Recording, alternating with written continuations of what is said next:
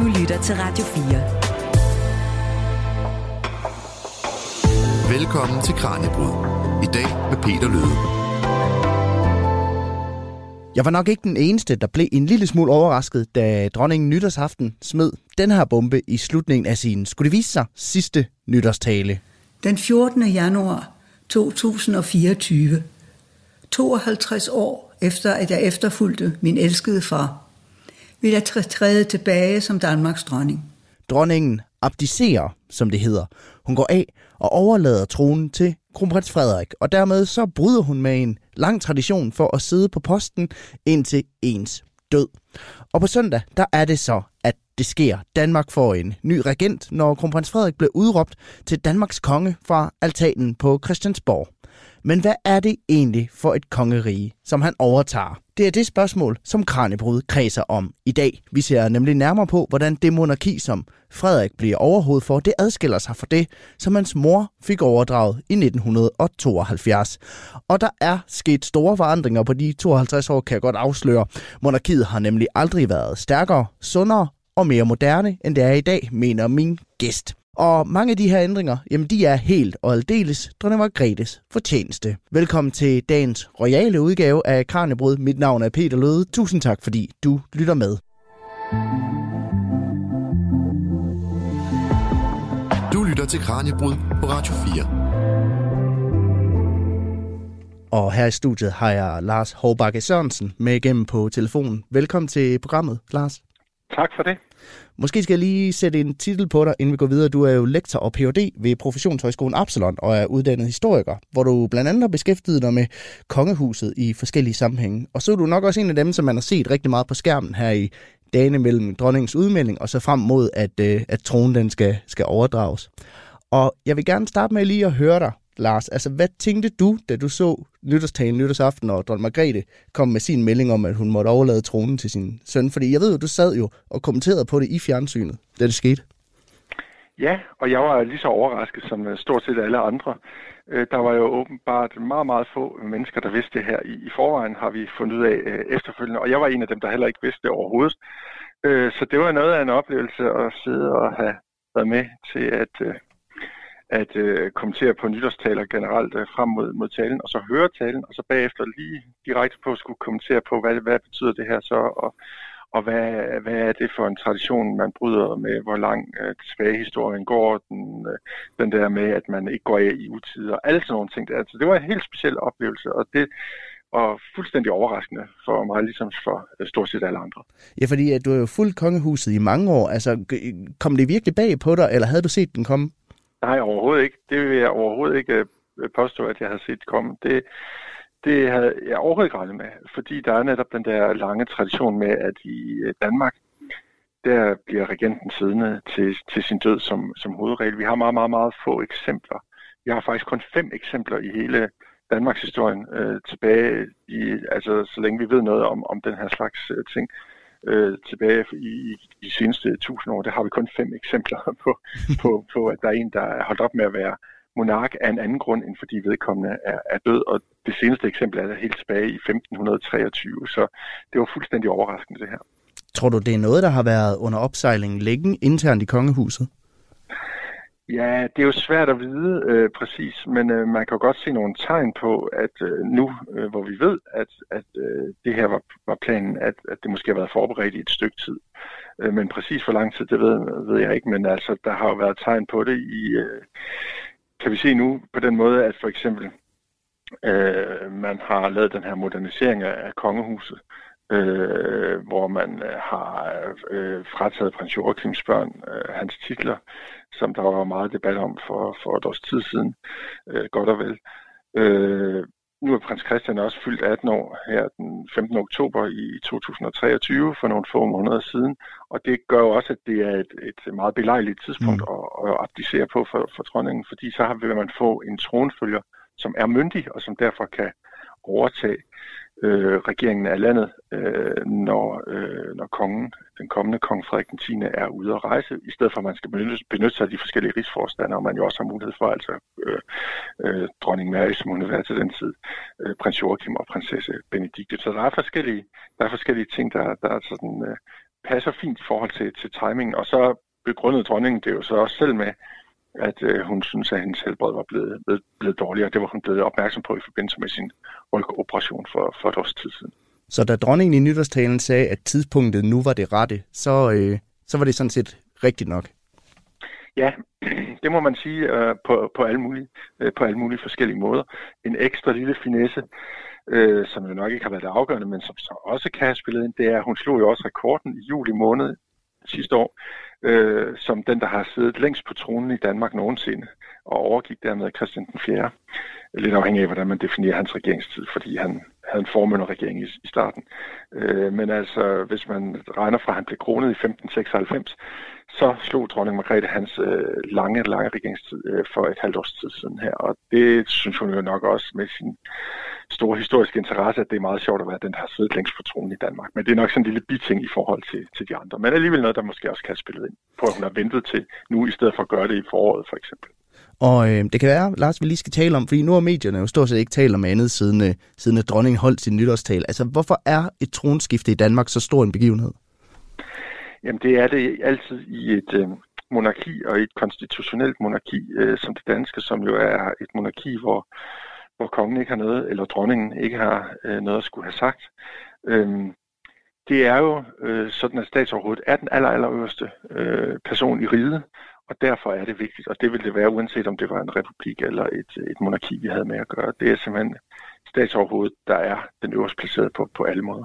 Så hvor stor en begivenhed er det så, det vi skal være vidne til her den, den 14. januar? Jamen, det er en stor begivenhed, det er det altid. Men det er jo noget særligt den her gang af to grunde. Dels fordi, eller faktisk af tre grunde. For det første, fordi øh, dronningen har siddet på tronen så længe, hun har, som hun har gjort. Så i 52 år, det er jo meget længe siden vi sidst har haft et tronskifte, og hun har været en usædvanlig regent, fordi hun har siddet så længe. Så har hun for det andet også været en usædvanlig regent, fordi hun øh, jo har været så ekstremt populær. Øh, siden omkring 1990 har tilsynet til monarkiet i Danmark været på cirka 80 procent. Da hun kom til i 1972, var den på cirka 50 procent. Øh, og 50 procent af befolkningen ville hellere have en republik, noget i den øh, retning. Øh, og for det tredje, så øh, er det jo usædvanligt, at, at det sker på den her måde, at, at øh, dronningen abdicerer. Øh, så på den måde er det også en mere festlig begivenhed. Det er også vemodigt, fordi vi jo alle sammen synes, det har været så dejligt at have dronning Margrethe som, som dronning, synes langt de fleste danskere. Men det er på en måde stadigvæk også en meget mere festlig begivenhed, end hvis det her tronskifte skete på baggrund af et dødsfald, som det jo plejer at gøre.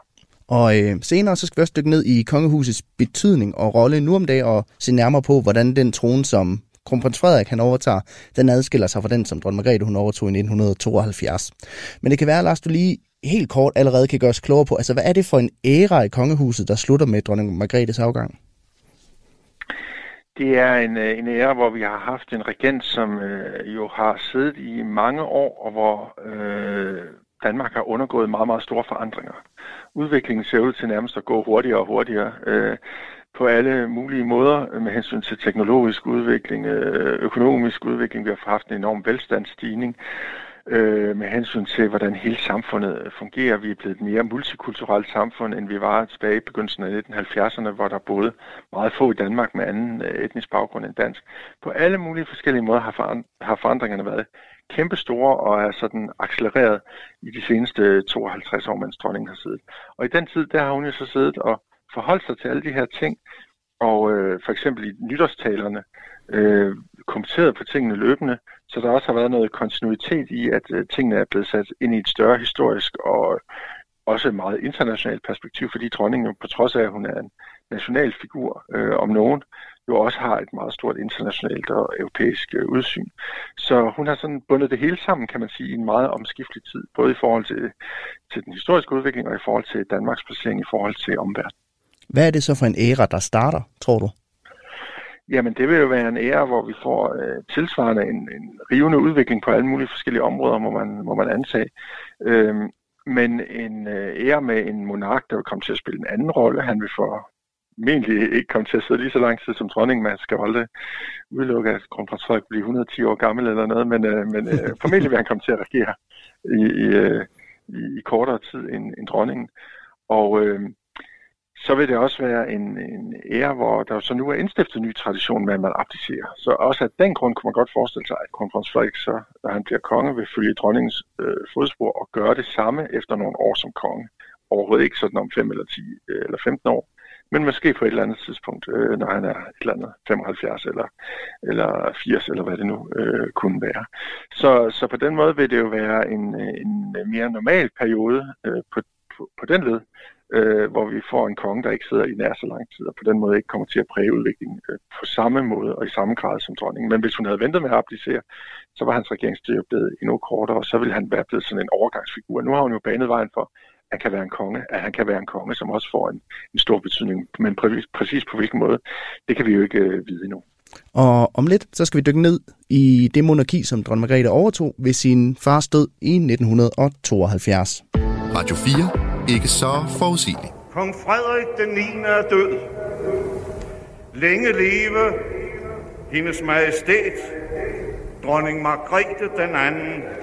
Ja, sådan her lød det altså for 52 år siden, da den daværende statsminister Jens Otto Krav udråbte dronning Margrethe som landets regent dagen efter hendes fars død den 15. januar 1972. Og i dagens program vil jeg jo gerne blive klogere på det her med, hvordan kongehuset og monarkiet har ændret sig i den tid, som dronning Margrethe har siddet på, på tronen. Og jeg tænker, at det her klip egentlig er et meget godt springbræt til at tale om, hvordan det kongehus, som Margrethe overtog i sin tid, det egentlig så ud. Altså, hvordan er situationen i kongehuset på det her tidspunkt i 1972? Der er situationen sådan, at øh, vi har et kongehus, der ikke har nær samme tilslutning, som det har i dag. Det er kun øh, cirka 50 procent af befolkningen, der går ind for monarki, når man øh, laver meningsmålinger om det der i begyndelsen af 1970'erne. Og øh, det er jo et meget lavt niveau i forhold til de der cirka 80 procent, der går ind for det øh, i dag. Og det skyldes, at man har en tid, hvor der er meget øh, oprør imod øh, gamle institutioner og øh, nedarvede privilegier øh, generelt, øh, som det kom til udtryk blandt andet ved 68-oprøret. Og i kølvandet af, den her øh, venstredrejning i samfundet og 68-oprøret i øh, begyndelsen af 70'erne, der er kongehus heller ikke så populært, som, som, øh, som det så senere øh, bliver igen. Da de der strømninger også øh, forandrer sig øh, lidt. Øh, så er der også en anden ting, som er specielt mm. i forhold til i dag, og meget anderledes end i dag. Det er, at vi har et meget lille kongehus øh, med en meget lille kongelig familie. Øh, vi har kun dronning Margrethe og prins Henrik, øh, og så har vi deres to sønner, som jo ikke er særlig gamle på det her tidspunkt. Vi har en kronprins, som, øh, som øh, jo kun er, han er født i 1968, så han må jo kun have været fire år øh, dengang, at, øh, eller ikke engang var fyldt fire år, øh, dengang dronningen overtog tronen i, i januar 1972. Så det betyder jo altså, at øh, vi har, og så har vi, så har vi prinsesse Benedikte, som kan træde til som, som rigsforstander øh, en gang imellem, øh, når dronningen øh, er ude at rejse, for det kan kronprinsen jo ikke, fordi han er mindreårig. Så vi har altså meget, meget få personer generelt i, i det danske øh, kongehus. Vi har også en prinsesse Elisabeth, som er lidt længere ude i familie med dem, som også, også spiller en rolle. Men i forhold til i dag, hvor vi har en kæmpe stor familie med et kronprinspar, der har fire børn, og en prins Joachim, der også har fire børn, og så videre, og så videre, jamen der er der jo meget, meget få personer til at repræsentere kongehuset, og det gør, at det er helt anderledes. Og det er jo fordi dronningen bliver dronning så ung, som hun gør, fordi øh, hun kun er de der øh, 31 år, da hendes far, øh, Frederik 9. Øh, dør. Ja, fordi at hun er jo en ung kvinde, da hun overtager tronen. Hun er endda også ung mor. Hun har jo, ja, Frederik, som er de her 3-4 år, år gammel. Hvordan ser man på det i befolkningen, at nu er det altså en kvinde, der kommer til for første gang i, i lang tid, og hun er endda også mor til små børn? Ja, det har vi ikke nogen målinger, der specielt øh, viser, men øh, der er jo generelt den der øh, relativt lave tilslutning til monarkiet, som, øh, som, som jeg nævnte øh, før. Og øh, det er jo i det hele taget, kan man se, hvis man sådan ser på øh, samfundsdebatten, så er det jo sådan tid med meget øh, opbrud. Øh, som nævnt har vi 68-oprøret, og og de holdninger, der, der følger i kølvandet af det. Og der er jo meget sådan fokus på, øh, på ligestilling og på kvinders øh, rettigheder i forhold til, at de ikke bare skal være husmødre osv. Så, så det er øh, samtidig med, at det er usædvanligt, at man får en, en kvindelig regent, så har det her job. Så der er mange forskellige holdninger til det, lidt afhængig af, hvilke politiske holdninger folk har i forvejen. Så ser de det her som noget, noget nyt, og nogen ser det som noget positivt, og nogen ser det måske som det modsatte, lidt afhængig af, hvor konservative eller, eller, eller det, det modsatte øh, de er. Og dronning Margrethes far var jo kong Frederik den, øh, den 9. Hvad var det, der karakteriserede ham som konge? Hvad var det, man mistede den dag i 1972? Han var jo sådan en uh, skæg blanding, kan man sige, i virkeligheden af dronning Margrethe eller og, og, øh, og den kommende kong Frederik den 10., hvis man kan, hvis man kan sige det, når mm. det er ham, der er den ældste af dem. Øh, fordi han havde både det der folkelige, som vores kronprins, øh, der snart bliver konge, har. Han var meget sådan nede på jorden og direkte og kunne tale med øh, alle mulige mennesker, og øh, var jo også kendt for at sådan være sådan øh, den der kongelige øh, sømandstype, eller øh, sådan have den der meget jævne og bramfri måde at, at tale på øh, i alle mulige sammenhænge, ikke officielle sammenhænge, men når han talte med folk ellers. Og så samtidig så var han jo også interesseret i, øh, som Trondheim Margrethe er, i øh, forskellige ting, øh, sådan med landets historie og sådan det finkulturelle. Han elskede klassisk musik, og han dirigerede det kongelige kapel og elskede det her med, med den der side af kulturen, som kronprins Frederik jo overhovedet ikke øh, dyrker. Så på den måde er det, på den måde var han sådan sammensat af, af de der to forskellige sider, hvor man kan sige, at hans, hans datter og hans barnebarn her, som nu snart bliver konge, de sådan set repræsenterer øh, hver deres øh, side af det, som han øh, indeholdt. Og øh, dronning Margrethe, hun kommer jo altså til her i, i starten af 1972 som, øh, som 32-33-årig, ud fra hvad jeg lige kan, kan huske. Og den 31. december 1972, der skal hun jo så holde sin første nytårstale. Altså, hvad er det for en Margrethe, vi ser på skærmen der i, for, i forhold til den, hun er i dag? Ja, altså hun er jo 31 og bliver så 31, når hun, ja. været, ja, når hun er, hun er født i 16. april 1940, så hun bliver så øh, 32 nogle måneder efter hun er tiltrådt. Men det er jo en meget usikker og nervøs øh, ung kvinde, vi ser her, øh, øh, og det tror jeg, at de fleste vil være i den situation. Det er jo meget, øh, en meget ung alder at overtage tronen i, øh, og øh, så har vi også samtidig, må man sige, en statsminister, øh, Jens, Jens Otto Krav, der ikke har meget respekt for den her dronning. Det har man hørt om i alle mulige sammenhænge, kender til fra alle mulige kilder, at han faktisk ikke rigtig øh, regnede hende for noget. Altså han var meget arrogant i forhold til unge kvinder. Jens Otto Krav synes, at hvad skulle han dog stille op med sådan en ung kvinde, der nu skulle være statsoverhoved? Det, det kunne han slet ikke se. Og det er jo altså noget af en opgave så, at, når man skal samarbejde så tæt med statsministeren, som man jo skal som monark, og så have en statsminister, der har den holdning til en. Så, så det, i så Jens Otto Krav vil jeg sige, var en udfordring i sig selv øh, øh, i forhold til, til øh, den start, som, øh, som dronningen øh, havde mulighed for at få. Men hun klarede det jo glimrende alligevel, men der var jo meget, meget, øh, meget usikker i udgangspunktet. Det gjorde det jo nok ikke bedre, at man så havde statsministerens tilgang, som, som jeg har beskrevet her. Og øh, hvad tror du, hendes alder har betydet for hendes regeringstid? Fordi det jo betyder, at hun kunne sidde på, på tronen længe, men tror du, det har været med til at præge, præge de første år af hendes regeringstid også, at hun var så som hun var? Ja, det har det bestemt, og noget af det, som jo hun har lagt meget vægt på lige fra starten, det er det her med, eller fra begyndelsen af regeringstiden, det var det her med ansvarsfølelsen og pligten. Det sagde hun allerede i de få ord, hun sagde på, øh, på balkongen, der da hun blev udråbt af, af statsministeren i den 15. januar, dagen efter hendes far var død, øh, 1972, øh, på balkongen der på Christiansborg Slottsplads, der sagde hun øh, sådan nogle få ord om, hvordan hun, altså, hvor det fremgik tydeligt, at hun så det her som en stor øh, pligt og livsopgave, øh, det hun nu kastede sig ud i.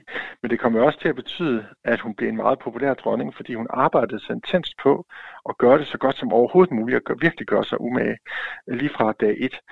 Samtidig kom det jo så til at betyde, at øh, den anden side af tilværelsen, det der med at passe familien og, og øh, huske også at tage sig af dem, øh, ikke fordi hun specielt var kvinde, det skulle man jo også have gjort, men at den del kom til at, øh, at fylde måske relativt lidt, og efter hendes egne udsagn senere hen måske også for lidt mm. at hun øh, fik gjort for, for lidt for familien, fordi hun gik så meget op i, at hun skulle gøre det her arbejde, den her livsopgave, at hun skulle udføre den så, så godt som overhovedet muligt. Og det, det gjorde hun til en populær monark, som sagt, men måske øh, også, at øh, kronprins Frederik så ikke fra starten blev forberedt så meget på, hvad han skulle øh, gå igennem senere hen, i forhold til at, at, at blive kronprins, eller det var han jo, men at blive, øh, blive øh, kommende øh, konge.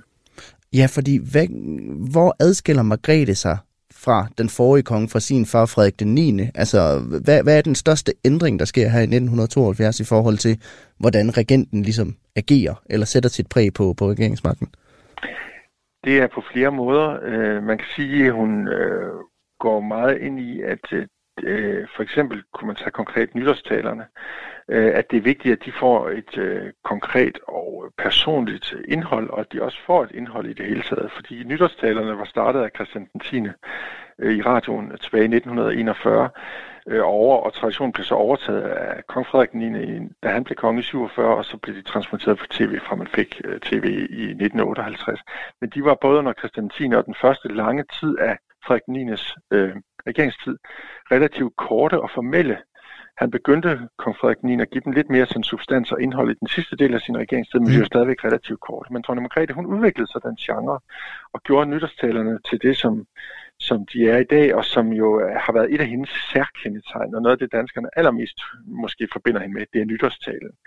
Øh, og den gjorde hun altså gradvist længere og længere, øh, og gav den meget mere et personligt indhold, så folk virkelig synes, der er noget at lytte efter, så det ikke bare er sådan en formel hilsen øh, til befolkningen forskellige befolkningsgrupper, som det er i mange andre lande, og er blevet ved med at være i mange andre lande, øh, når de holder jule- eller nytårstaler, som de kalder det forskelligt, afhængig af, hvad dag de holder det i, i de andre monarkier.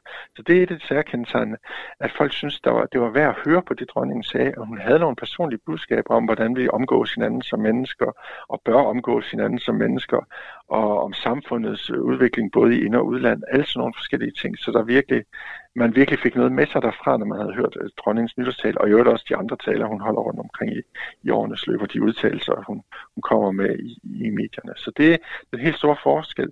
Man får sådan et indtryk af, hvad mener, hvad holdninger har dronningen til alle mulige forskellige ting, og man får meget mere indblik i også kongefamiliens øh, daglige liv og i øh, personen bag facaden, end man gjorde under hendes øh, far og øh, navnlig under hendes øh, bedstefar.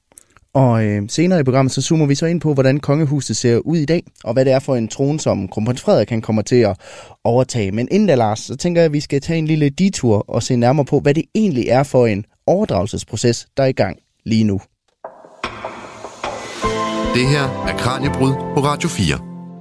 Fordi det er jo en historisk dag på søndag, kan man vist godt øh, tillade sig at kalde det.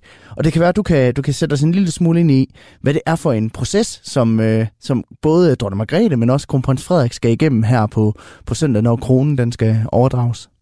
Altså, der er, det der sker den, øh, den 14. januar, ja. det, er, øh, det er to ting i virkeligheden, mm. øh, som ligger fast. Og så øh, sker der øh, måske også øh, forskellige andre ting, øh, som, som ikke har været tradition, eller det, det gør der øh, uden tvivl. Men de to der, ting, der sådan har været traditionen og som mm. ligger fast, det er, at den formelle overdragelse af tronen, den finder sted i forbindelse med et øh, statsrådsmøde, Normalt øh, vil det, og så er det alligevel lidt anderledes, end det plejer at være, fordi den her gang er dronningen og så monarken abdiceret.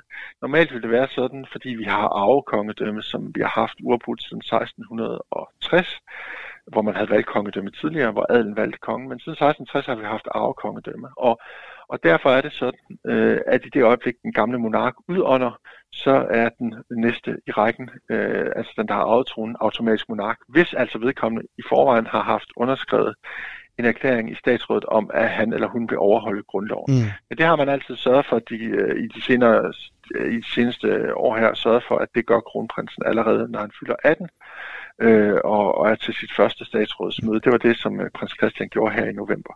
Så det har kronprins Frederik kronprins Frederik også gjort, da han øh, fyldte 18, underskrev den der erklæring. Så han er sådan set klar, han var sådan set også klar til at tage over med det samme, ligesom øh, mm. øh, eller han blev forberedt på, at han kunne tage, kan tage over med det samme her. Men man har det der statsrådsmøde, det er den ene ting, hvor dronningen officielt øh, underskriver et dokument øh, om, at nu abdicerer hun, og så er kronprins Frederik, som jo er med til statsrådsmødet, sammen med prins Christian også i øvrigt, øh, og dronningen og så alle øh, øh, regeringsministre. Fra det øjeblik, hun underskrev den erklæring, så er øh, Frederik øh, så konge i stedet for kronprins.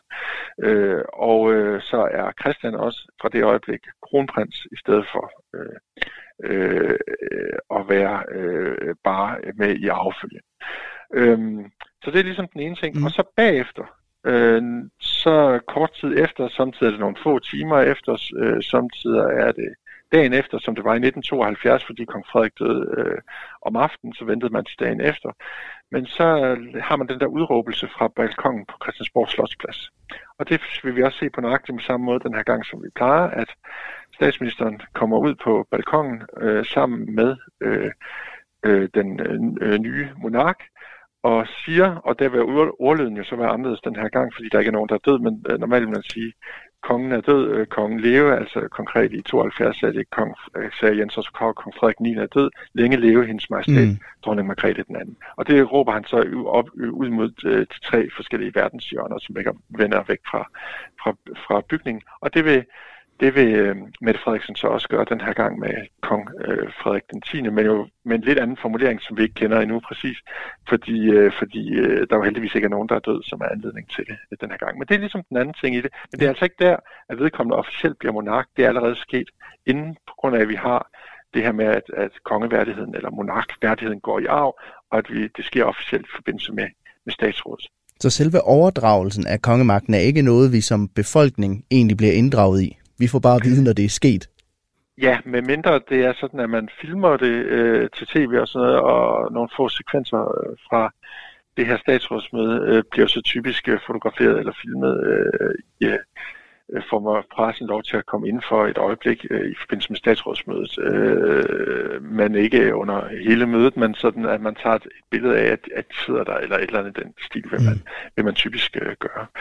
Øh, og øh, det der med, at man så udråber, øh, det er netop for at informere befolkningen om, øh, at der er kommet en ny øh, konge eller, eller øh, regerende øh, dronning, og det er der jo ingen, der er i tvivl om i dag, hvor vi har fået det at vide på alle mulige måder tidligere.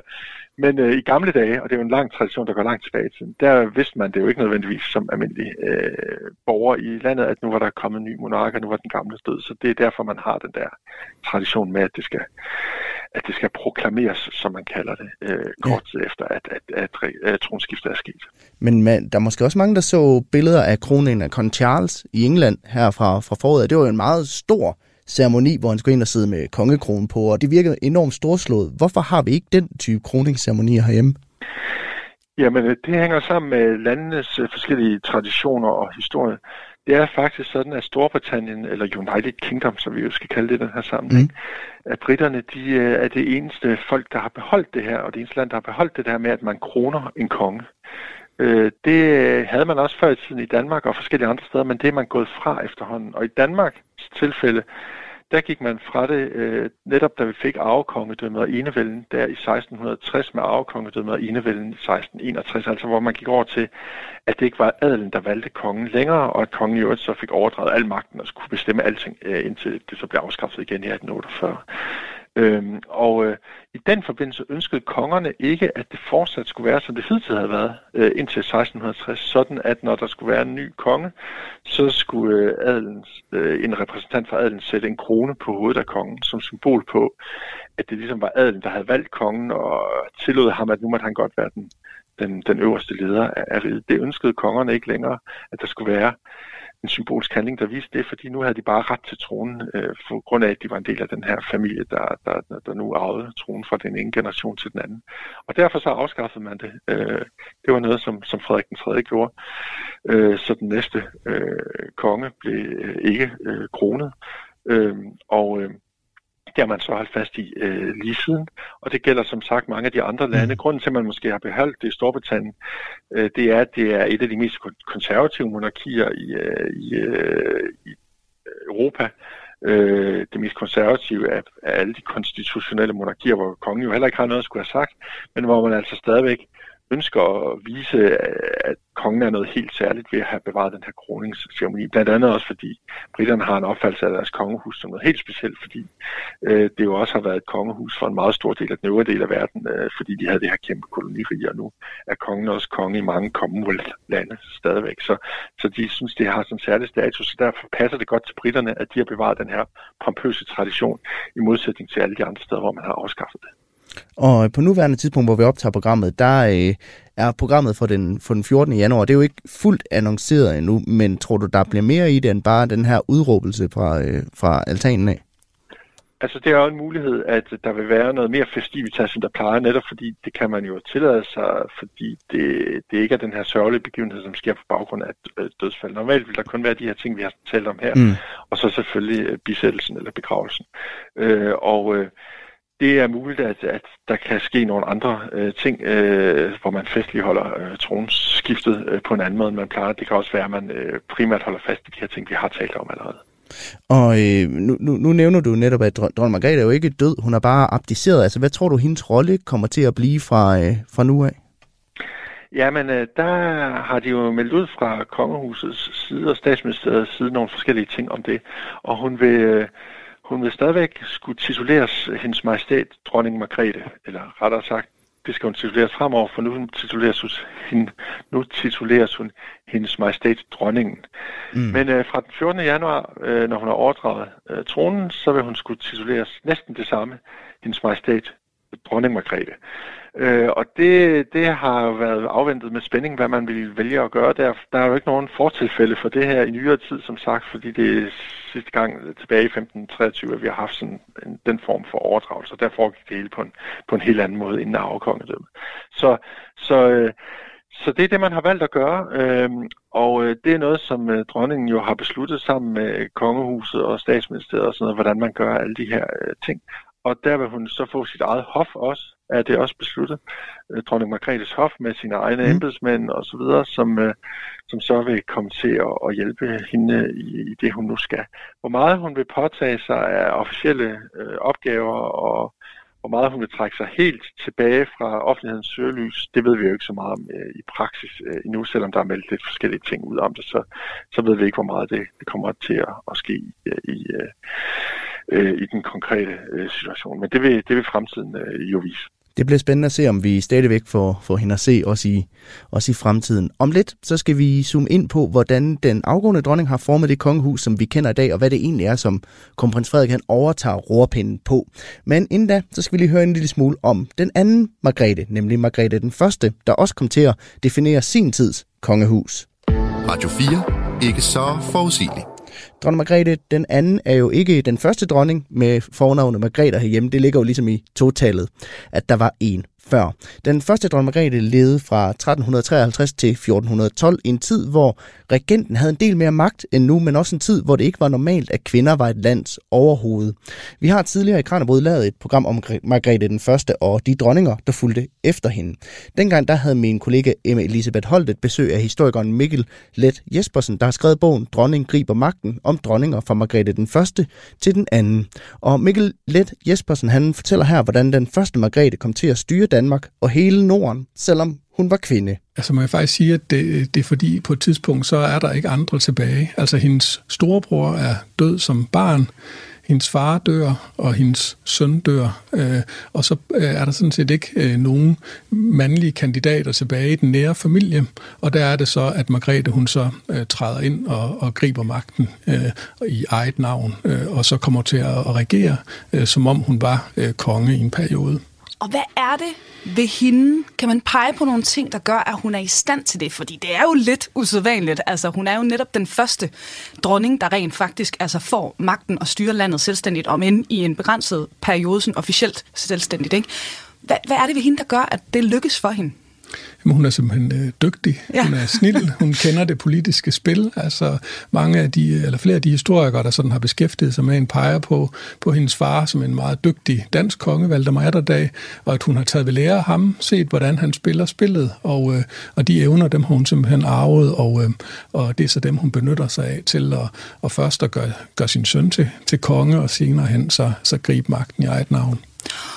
Og øh, nu er der jo mange danskere, der har set filmen om øh, Margrethe den Første, og der blev vi jo introduceret for det her begreb Kalmarunionen, altså at hun samler Norden til et samlet rige.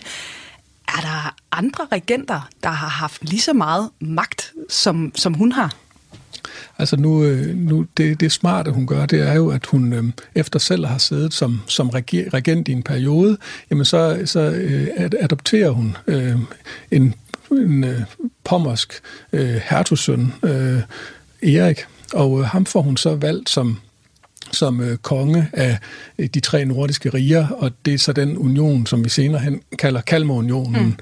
Mm. Øhm, og, øh, og det kan man sige, det, det, det er det smarte, hun gør der. Øhm, nej, der er ikke andre øh, regenter i, øh, i, øh, i Danmarks historie, der, der på den måde får samlet øh, rigerne, som hun gør. Så det kan godt være ind til vores dronning, at hun er øh, den første kvinde, der indskriver sig i den her række, men hun er så simpelthen også en af de mest, eller den mest faktisk magtfulde regent, vi så har haft. ja, øh, det er hun er den mest magtfulde kvinde i, i middelalderen. Hun er den mest magtfulde politiker, og måske den mest magtfulde politiker øh, overhovedet. Det er jo ret vildt. Og øh, altså det her med, øh, med, med middelalderen, det synes jeg lige, vi skal tage, tage fat i, fordi det er jo ikke en periode, hvor vi sådan tænker på sådan noget som øh, kvinders ret som noget, der er særlig fremtrædende, eller magtfulde kvinder generelt er jo ikke dem, der sidder på, på, på toppen, sådan officielt i hvert fald rundt omkring i samfundet. Altså, hvor meget slår hun ligesom hul på det her med, at kvinderne de så kan komme til, til fadet efter hende? Hvad er det så for nogle dronninger, vi ser i, i resten af middelalderen? Jamen, der ser vi faktisk nogle, øh, nogle ret stærke dronninger, øhm, og øhm, i første omgang, der er det så Erik Pommerens øh, dronning, Filippa, som ja. vi ved i perioder, øh, mens Erik for der på pilgrimsrejse til Jerusalem, øh, er rigsforstander øh, og, og regerer øh, simpelthen øh, rigerne, mens han er væk. Øh, vi ser hende også forsvare øh, København mod øh, Hansestederne ja i, i slutningen af øh, 1420'erne. Øh, så hun spiller også en virkelig stor rolle. Hun, hun dør så desværre, inden hun sådan rigtig når at, at, at udfolde sit, sit fulde potentiale i 1430. Men, men her har vi i hvert fald en, en, en god aftager til, til Margrethe i første omgang. Og fortsætter det her så? Altså bliver ja. vi i den her periode ved med at være nogen, der sørger for at, at sidde på noget magt? Ja, det fortsætter op igennem øh, hele senmiddelalderen. Altså især de næste to øh, dronninger. Der får vi først øh, hende, der hedder Dorothea af Brandenborg, som øh, skiller sig ud fra de øvrige dronninger ved, at hun faktisk er gift med hele to konger. Okay. Først bliver hun gift med øh, Christoffer af Bayern, øh, og da han dør, så bliver hun så gift med, med, med Christian den Første, som hun på et eller andet niveau selv er med til at, at vælge. Har der så været nogle af kongerne i den der middelalderperiode, der så har været lidt bekymret for, hvor meget magt deres kvinder de så har, har fået? Fordi det lyder jo som om, de nærmest kan nå at udkonkurrere deres mænd, hvis de ikke passer på, ikke? Jamen altså, Dorothea Brandenborg, der, som jeg nævnte før, altså hun, øh, jeg tror ikke, øh, Christian den Første, han når sådan rigtig at blive bekymret, fordi han lader hende faktisk øh, styre utrolig meget. Altså han benytter sig af, at hun er dygtig, og han mm. benytter sig af, øh, at, at hun kan opnå nogle resultater. Men da han så øh, dør, sådan hans overtager, øh, der kan man sige, der begynder han nok, eller der bliver han simpelthen øh, bekymret for, for sin mors øh, øh, enkedronning Dorotheas store indflydelse, og altså at hende, hun blander sig for meget, og, og, og hun kan så også ret meget, så, så, det, så det ser man. Ja, så sådan en ny grøn konge, så kan der altså godt sidde sådan en enkedronning og spøge i kulissen og sige, jeg ved bedre end dig. Præcis, og det, gør, det er der mange tilfælde på, eller en, en hel del øh, tilfælde af, at, øh, at, at vi har de her enkedronninger, der sidder og, og, og ved bedre. Fortalte altså historiker Mikkel Let Jespersen til min kollega Emma Elisabeth Holtet.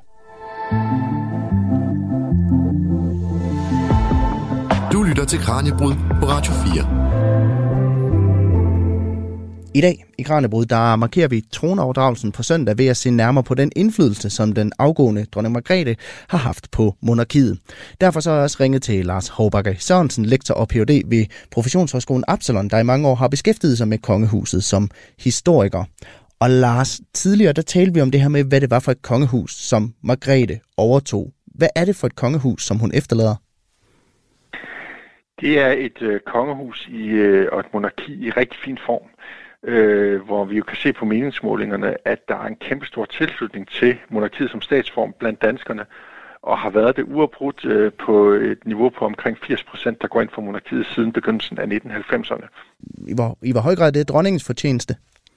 Ja, det er det jo i høj grad, må man gå ud fra, øh, fordi øh, da hun trådte til i øh, 1972 var tilslutningen kun på de der omkring 50 procent og så voksede det op igennem 70'erne og 80'erne til et niveau på de der omkring 78-80 øh, procent, som det har holdt sig på øh, lige siden. Og det er faktisk meget exceptionelt i europæisk sammenhæng. Fordi ganske vist er der nogle af de andre kongehuse, som er lige så populære i dag, for eksempel det norske og det britiske, men de har bare ikke været det konstant i lige så lang tid. Der er det svinget meget mere op og ned. Men konstant i de seneste øh, godt og vel 30 år siden, der begyndelsen af 90'erne, der har tilslutningen, tilslutningen ligget så enormt højt, øh, som, øh, som det jeg beskriver her i det danske øh, monarki. Og man må gå ud fra, at det har at gøre med blandt andet den måde, som, som dronningen har forvaltet opgaven på, eller i høj grad har noget mm. med, med det at gøre. Men ja, for hvad er det, Margrethe er lykkes med, som har sat sit præg på, øh, på de her meningsmålinger blandt andet? Jamen, der er flere øh, ting. En af tingene er, at hun har været en øh, monark, som har været meget... Øh, der er jo mange, der mener, at dronning Margrethe er meget klog. Det er der ikke nogen, der kan sætte spørgsmålstegn ved. Men derudover, som mange mennesker tit glemmer, det er, at hun jo også har været meget flittig. Hun har set det her som en stor pligt og som en livsopgave lige fra begyndelsen, og har derfor lagt et enormt arbejde i at sætte sig ind i tingene, lære sit land at kende, lære at kende alle mulige forskellige dele af landet, alle mulige byer og traditioner og kulturer, man har i forskellige områder af Danmark, øh, og satte sig virkelig grundigt ind i alle ting, når hun skulle øh, åbne en eller anden udstilling eller besøge et sted med kongeskibet Dannebro, jamen så har hun virkelig sat sig grundigt ind i, i sagerne. Hun kender sit lands kultur og historie på en helt anden måde, end, end mange andre monarker i ind- og udland nogensinde har, har gjort. Øh, og det gør hende jo til en person, som virker meget øh, øh, troværdig, øh, og som øh, folk er meget imponeret over, når de har mødt og talt med.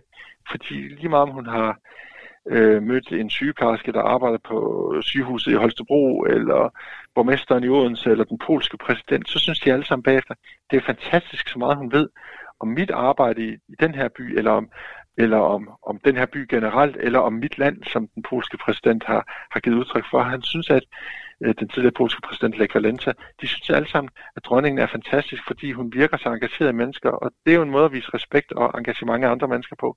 Det er, hvis man, hvis man sætter sig ind i tingene og interesserer sig for, for hvad de foretager sig, og hvad det er for et liv, de lever. Og det er det, der gør hende til sådan en særlig dronning som en af tingene. Så er det også det, at hun har... Øh, den her gode evne til at holde tale. Mm. Det hænger også sammen med, når der er noget indhold i det, så er det jo lettere at, og, at, i det, der bliver sagt, at, at sige det på en, på en, en god måde. Og så er der også det, at hun ikke har været politisk. Øh, det har man set i andre europæiske lande, hvordan det kan skade kongehuset, hvis øh, kongen, som han for eksempel har gjort i Sverige, kommer med meget politiske udtalelser en gang imellem, som kan splitte i stedet for at samle øh, befolkningen. Så der er en masse forskellige ting til sammen, der, der gør det her. Og så har hun også øh, undgået nogle store skandaler. Øh, hun har stort set aldrig trådt ved siden af på nogle afgørende øh, punkter, i modsætning til, hvad vi har set i Spanien og, og Belgien og forskellige mm. andre steder, også Sverige igen. Og så som den sidste vigtige ting, så har hun jo foretaget den her gradvise modernisering øh, af kongehuset, som vi jo, kan man sige, har set kulminationen på med beslutningen om at abdicere. En modernisering, hvor man har holdt fast i nogle af traditionerne, men også fornyet sig på andre punkter, med henblik på at kunne bevare tilslutningen til kongehuset i befolkningen, øh, så kongehuset fortsat øh, havde, har opretholdt den her balance med, og både afspejle samfundet, som det ser ud i dag, i et eller andet omfang, men mm. også øh, han, han ophøjet og anderledes øh, status og lidt mere gammeldags måde at fungere på en, enten øvrige del af samfundet. Og det er der en masse konkrete eksempler på, hvordan hun har, har gjort det i tidens løb. Hvordan tror du så, at regentgærningen kommer til, øh, altså det job, som Frederik han, han overtager, hvordan kommer det til at adskille sig fra sin mor, så hvordan kommer det til at læne sig op af det, hans mor har gjort? Altså, jeg tror, han vil fortsætte med en sådan gradvis modernisering. Det har været det, der har været nøglen til at forstå det danske kongehus succes, eller en af mm. nøglerne til at forstå det. Øh, og han vil nok gøre det på, øh, på sin egen måde, og det er også rigtig vigtigt, det har dronningen også givet udtryk for selv, at det er vigtigt, at, at Frederik gør det på sin egen måde, fordi det er jo meget, meget vanskeligt at efterfølge så populær monark som dronning Margrethe, han skal heller ikke prøve at efterligne hende, fordi han er også en anden person. Så han vil jo interessere sig for nogle andre ting, øh, og det ved vi jo allerede, at han interesserer sig meget for, for sport, motion, øh, idræt, øh, folkesundhed med Royal Run og så videre. Øh, hans øh, kulturelle smag også er anderledes med hensyn til, hvilken type musik han hører mm. i forhold til dronningen, som er mere klassisk, han er mere til rockmusik og så videre. Men øh, der er også nogle andre punkter, hvor han vil blive en, en anderledes og, øh, monark, som afspejler den tid, som vi er i nu øh, de sager, som kronprinsparet allerede nu går meget ind i, det er jo sådan noget som også sådan noget med grøn omstilling, når de er på besøg sammen med erhvervsvirksomheder rundt omkring i verden. Øh, det er øh, sådan noget med øh, børns vilkår, for eksempel har kronprinsessen jo gjort meget af kvinders og børns vilkår, både i Danmark og ude omkring i verden, altså sådan sociale spørgsmål, også sådan noget med børns trivsel og den slags, som jo også er meget op i tiden. Så på den måde vil de være et anderledes kongepar. Og så vil han jo først og fremmest adskille sig fra dronning Margrethe også ved at være den der mere uformelle type, som taler mere direkte øh, mm. med folk, uden at, at lægge vægt på formaliteterne, om man for eksempel siger de eller ikke siger de til ham. Øh, der adskiller han sig også fra, fra sin mor, og øh, det passer også meget godt i forhold til den fortsatte modernisering af kongehuset, at det kommer endnu mere i øjenhøjde med almindelige mennesker, end det måske har været øh, tidligere. Fordi det er det, der er en forventning om i dag, at, at de kongelige skal ikke være alt for øh, anderledes og alt for øh, meget op på en pedestal i forhold til os, til os andre. Og øh, nu har vi jo talt meget om det her med, at kongehuset er enormt populært herhjemme. Altså, hvad er det, det danske kongehus er lykkes med, som andre monarkier måske struggler lidt med? For det er, jo, det er jo ikke alle monarkier, der kan bryste sig af at have den samme opbakning som det danske. Nej, men det er netop måske nogle af de ting, som jeg lige var inde på, som man ikke har gjort lige så godt de andre steder. Et konkret eksempel kunne være det her med det politiske. Der har der i nogle af de andre kongehuse været meget mere tradition for i nyere tid, at monarken samtidig har udtalt sig om politiske spørgsmål, for eksempel den svenske konge, som har udtalt sig om alt lige fra, hvad han synes om den norske statsminister, til om han synes, der skulle være kvindelig over, at der skulle, om der skulle være kvindelig tronfølge i hans eget land, øh, hvilket han øh, sådan set har sagt, han var imod og så til øh, for eksempel øh, miljø- og naturpolitik, om man skulle skyde ulve, eller man skulle frede dem. Alle sådan mm. ting har han blandet sig i, og så bliver han jo en splittende person, i stedet for en samlende person, fordi så får han jo som hovedregel halvdelen af befolkningen imod sig, hvis han tager sådan et kontroversielt emne op, som befolkningen er, er delt i. Og, og det er en af forklaringerne på, at den svenske konge, Karl den 16. Gustav og dronning Margrethes fætter, ikke generelt har været lige så populær, som, som, som hun har øh, blandt danskerne. Øh, noget andet er øh, det her med, at der skal være noget indhold i det, de siger. Man kan godt sige noget, der er noget substans i om nogle almindelige menneskelige og samfundsmæssige forhold, uden at gøre det om nogle kontroversielle politiske emner. Og der har dronningen jo gennem sine nytårstaler udvikle en stil, som de ikke har gjort i de andre landes øh, taler, hvor de også holder enten nytårs- eller juletaler. De fleste er faktisk juletaler den 25. december. Det er kun i Norge, det er også en nytårstal den 31. december. Men der har de andre meget mere tradition for generelt, både i Storbritannien, øh, Sverige, øh, Holland, Belgien og til dels Norge og, og Spanien, at øh, de øh, mere sådan, holder nogle taler, der har karakter af sine formelle hilsner til befolkningen.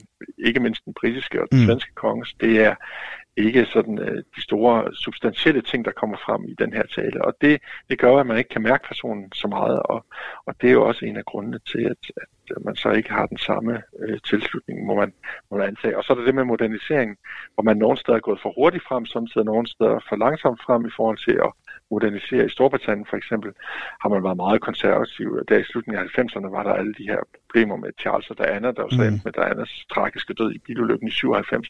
Og det var jo noget, der udsprang af et meget konservativt kongehus, de konflikter, der knyttede sig til det. Og der faldt øh, tilslutningen jo så øh, i den forbindelse til kongehuset i en lang årrække, inden så begyndte at stige igen. I Norge derimod gik man meget hurtigt frem i moderniseringen og holdt måske lidt for lidt fast i gamle traditionelle måder at, at leve på, da man øh, fik en kronprins i år 2000. Øh, der blev først øh, forlovet og senere gift med en enlig øh, mor, men nemlig Mette Marit. Mm. Det blev lidt for moderne for mange nordmænd på det tidspunkt. I dag er det jo meget almindeligt både Norge og Danmark, men de kongelige skal jo helst sådan holde fast i, i sådan de traditionelle familiemønstre og, og øh, den der lidt øh, eventyragtige forestilling om den gode gamle øh, kernefamilie. Så der faldt populariteten også, da hun kom ind i billedet, indtil det så viste sig, at hun var en, en meget dygtig kronprinsesse, og så steg populariteten igen efter nogle øh, år. Men, men det er sådan øh, nogle typiske eksempler Norge og Storbritannien på, hvor det er gået for hurtigt eller for langsomt i moderniseringen, og hvor dronning Margrethe hele tiden har holdt den der balance øh, med at gøre det gradvist og på nogle punkter, men absolut ikke på andre. Men der, når jeg tænker tilbage, så har der jo alligevel været rigeligt med skandaler, kan man måske ikke kalde det, men sager. Der har jo været den her titeldebat omkring øh, titlerne på, øh, på prins Joachims sønner, hvor, hvor dronningen fratog dem. Men der har også senest været de her utroskabsrygter øh, omkring ja. kronprins Frederik. Hvorfor tror du, den slags sager ikke rykker synderligt ved vores opfattelse af kongehuset? For det første, fordi de har været relativt små i forhold til, hvad man har set i andre lande. Altså, det har været meget mere voldsomt. Øh, der har været forskellige rygter om utroskab og sådan noget, med den svenske konge for eksempel, og den belgiske, som jo har vist sig åbenbart, at man nu kan bevise med DNA-prøver, at han har en, øh, en datter født uden for, for ægteskab, og den spanske, der gik på elefantjagt med sin elsker inde i Afrika, og altså prøvet alle regler for, hvad der er politisk korrekt, og nærmest blevet til at abdicere på den baggrund reelt. Øh, og så har Storbritannien er jo et helt kapitel for sig med, mm med alle de øh, kæmpe store skandaler, der har været med Charles og Diana og Harry og så videre. Så det har været som den ene ting, den ene forklaring er jo, at, at det har været småting, øh, trods alt øh, set i, i større europæiske øh, kontekst, det der er foregået i Danmark. Og så er der også det, at kongehuset har været så populært i forvejen på grund af alle de andre øh, ting, som dronning Margrethe har gjort ved det, øh, de ting, vi har været inde på øh, tidligere i programmet, og, og det gør, at der skal meget til at ryste det. Også selvom kronprins Frederik, der kommer rygter om, at han har været en tur i Spanien, og der er ikke rigtig nogen, der ved, hvad han præcis har lavet der osv., så er det ikke noget, der rykker det samlede billede af, at kongehuset af alle de andre grunde, vi har været inde på i forvejen, mm. er så populært, og at de, begge personerne, både dronning Margrethe og kronprins Frederik, og for den sags skyld også kronprinsessen, er ifølge meningsmålinger fortsat er, er meget, meget populære. Og Lars, vi har så småt to minutter tilbage her i, i studiet i dag. Jeg kunne godt tænke mig at høre, altså hvis vi her på falderæbet skulle give et godt råd til den nye konge, hvad skulle det så være? Jamen, øh, hans største udfordring, mener jeg helt bestemt, er, at han skal sørge for at brede viften ud, paletten ud, øh, få flere farver på paletten med hensyn til, øh, hvilke ting han, han viser, at han interesserer sig for. Som mm. kronprins har man en anden rolle end som konge. Der kan man godt tillade sig at dyrke sine egne interesser især, som han jo også har gjort med stor succes, det her med Volvo og andre ting med sport og idræt og, og rockmusik og sådan ting. Men det er vigtigt, at han viser nu, hvor han skal være konge, at han øh, også kan appellere til den type danskere, der ikke lige interesserer sig for de ting, og han også har en bredere interesse i alle mulige forskellige slags mennesker, fordi så vil han, og deres interesser, for så vil han øh, få meget større mulighed for at bevare den her store popularitet, som kongehuset har ved at have tilslutning fra, fra mange forskellige øh, typer af, af, af danskere. Så må vi håbe, han lytter med og tager det til sig. Lars Håbakke Sørensen, tak fordi jeg måtte ringe til dig her i dag. Selv tak. Du har et par travle dage foran dig frem mod overdragelsen af kongemagten gået fra. Det er fuldstændig rigtigt. og det bliver altså alt, hvad vi nåede i dagens udgave af Kranjebrud. Tusind tak, fordi du lyttede med. Vi er tilbage igen på mandag kl. 12.10 her på kanalen. En af Spotak. Hjertelig velkommen til Portrætalbum. I Portrætalbum bruger Anders Bøtter musikken til at vise nye sider af sine gæster. Min fantasi matchede ligesom ikke verden rundt om mig. Det var meget sådan en lille cocoon af eventyr og alt muligt, men når man så gik ud i verden, så blev det bare så voldsomt. Jeg synes, at det er ekstremt passende, at det er på det her tidspunkt i dit liv, at du bliver ramt af Bjørk. Lyt til Portrætalbum i Radio 4's app, eller der, hvor du lytter til podcast. Radio 4. Jeg havde det rigtig, rigtig svært med, at jeg var født som pige. Altså, jeg havde gik på en skole, hvor jeg fik lov til at hedde Thomas. Ikke så forudsigeligt.